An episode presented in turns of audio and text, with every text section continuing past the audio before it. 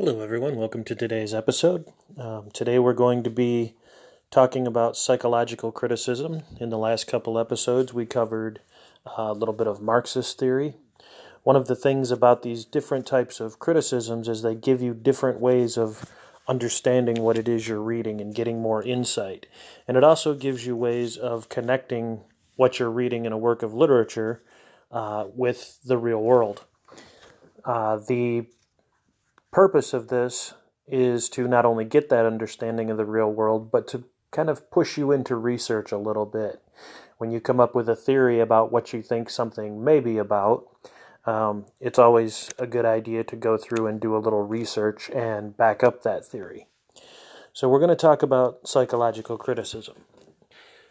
One of the things that psychological criticism often does is looks at things from a linguistic point of view and talks about how language and psychology kind of have an interplay on each other.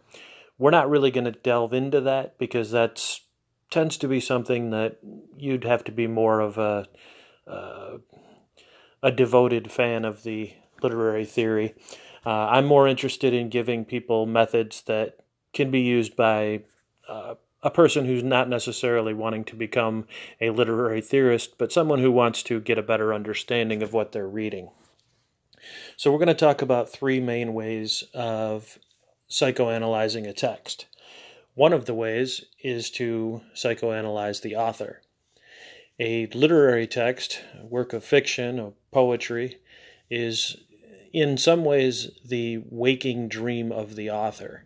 Uh, a lot of the symbols they use, a lot of the things they use um, are intentional, but a lot of them are also unintentional and things that they're pulling out of their uh, subconscious. And so, one of the things you can do when you're reading uh, a literary text is think about it as if it's the dream of the author. Um, there are certain things you can look at. Does the author seem to fixate on something? Are they uh, constantly going into the same theme over and over again?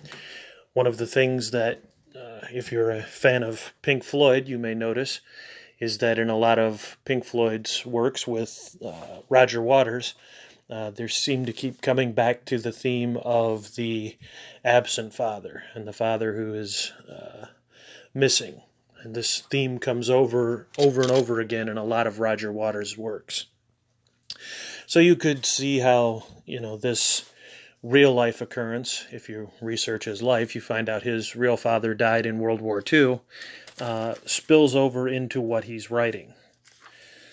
The other thing to think about when you're psychoanalyzing it from the perspective of the author is what does it say about an author who fixates on gloom and doom and hopelessness. You know, if every every story, every poem is uh, bleak and hopeless, you know, what does that say about the psychological state of the author? Also, if the author seems to be heading down a path towards a certain idea but refuses to acknowledge that idea, what is the author uh, avoiding? Another type of criticism you can do psychologically, which most people choose not to because it kind of forces you to look at your own skeletons, is to analyze your response to the work. You know, what does this say about you as the reader from your response to it? If it's a horribly gloomy story and there's no hope and everything is terrible and this is the greatest story you've ever read, uh, what does that say about you psychologically?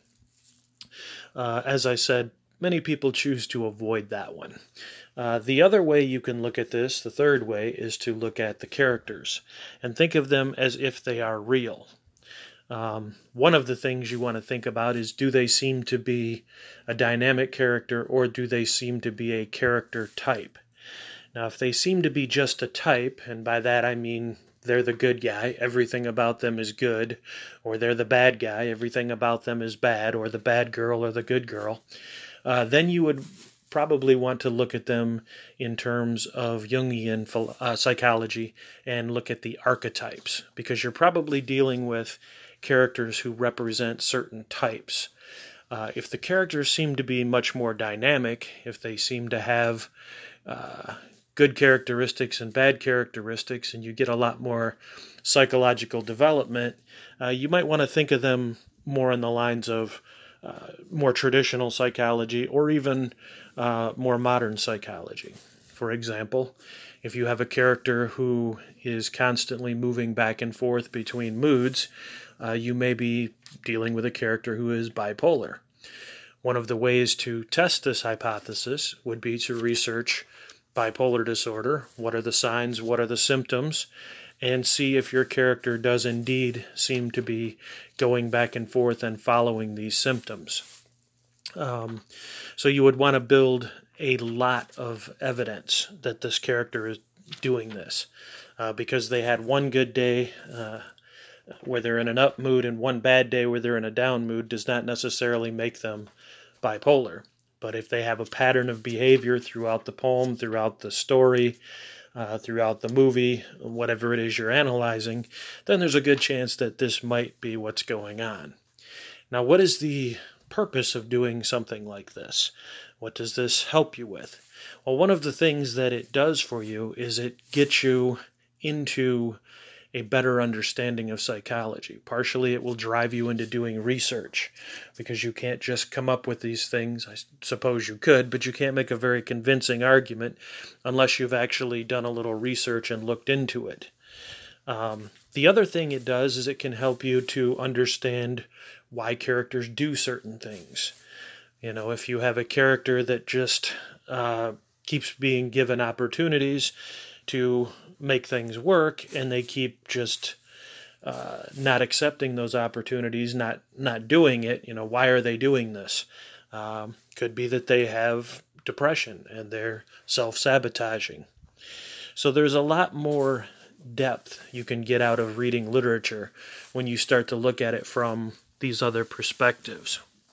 Uh, for example, too, uh, let's say you have a uh, a story where uh, there are no positive women in the story. Um, looking at Freudian psychology, you might say that the person had a problem with their mother, or vice versa. If there's no positive male characters, uh, the author or the character may have a problem with uh, the father figure. So there's a lot of things that go on in these in these stories, and people may think, well, this seems a little odd to give characters uh, characteristics as if they were real human beings and think of them like they're real human beings. But one of the things that happens as an author is writing a character is for some reason at, at a certain point the character will start to come alive and start to do things. Um, and a lot of this has to do with the fact that even an author, if, even if an author isn't a psychologist, they probably are an observer of human nature, and they've probably observed people in real life um, moving along these same behavior patterns.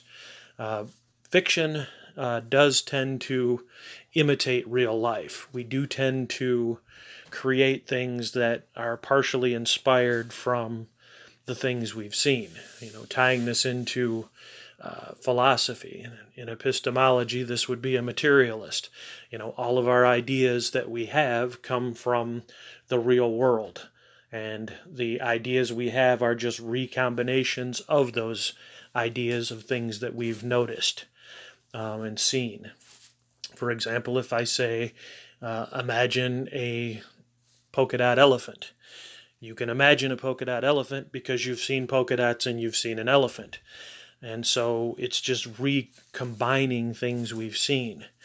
And in stories where you have realistic characters, uh, characters that seem like they're someone you could meet in real life, you're going to find that the author tends to have a very good, either conscious understanding of psychology or a very good uh, ability to observe psychology. One of the authors uh, that is very good at creating psychologically complex characters is William Faulkner. In his novels, The Sound and the Fury, and in As I Lay Dying, um, I taught those many times, and I often told my students don't think of it as much about you're hearing a story because there's not a whole lot of action that goes on in these novels. There's a few major events, uh, but 99% of what's going on is internal with the characters. So you're actually getting to know people. And Faulkner's characters have very different psychologies. Some of them are very um, broken, some of them are uh, very selfish, some of them are very uh, depressed, some of them um, have absolutely no idea what uh, is going on in front of them. Case in point is the character Benji from The Sound and the Fury. Uh, Benji, if you were to think about his psychology, uh, the closest I've ever been able to come is he's probably someone who would be, if the story were written today, severely autistic. He has no ability to separate the past from the present. Uh, something in the past that he remembers is just as real to him as what's going on in the present. He's also nonverbal. He's not able to communicate anything. Um, and so, if you research uh, severe autism, uh, you may find that uh, Benji's character does seem to have the traits of someone who is severely autistic. Now, this wasn't a diagnosis that existed when Faulkner wrote this. Um, but that doesn't mean autism was created as soon as the diagnosis was created. There would have been people that would have had it that Faulkner may have seen, had experience with, um, just not had that name to call it.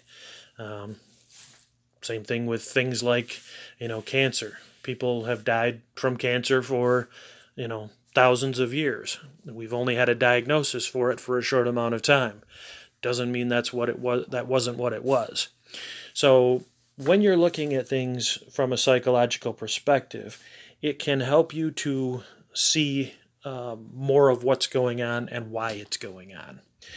It also as you go through your daily life um, if you have been doing this with works of literature with films with television shows it can also, and researching to back it up, it can also give you some insight into the people you meet in real life and give you perhaps a better ability to empathize with those people. One of the things that is sometimes difficult to do is to empathize with someone who is very different uh, from what you are. Uh, but if you understand more about human psychology and uh, the way people process the world, it can become easier to empathize and realize okay, this person is just coming from a different place from where I am. Uh, in the next episode, I will do a little bit more of a on psychological criticism. Uh, I'll actually uh, discuss a work uh, and kind of apply it to it the same way I did with Marxist criticism. I hope you are all doing well, and I hope to talk to you all again soon.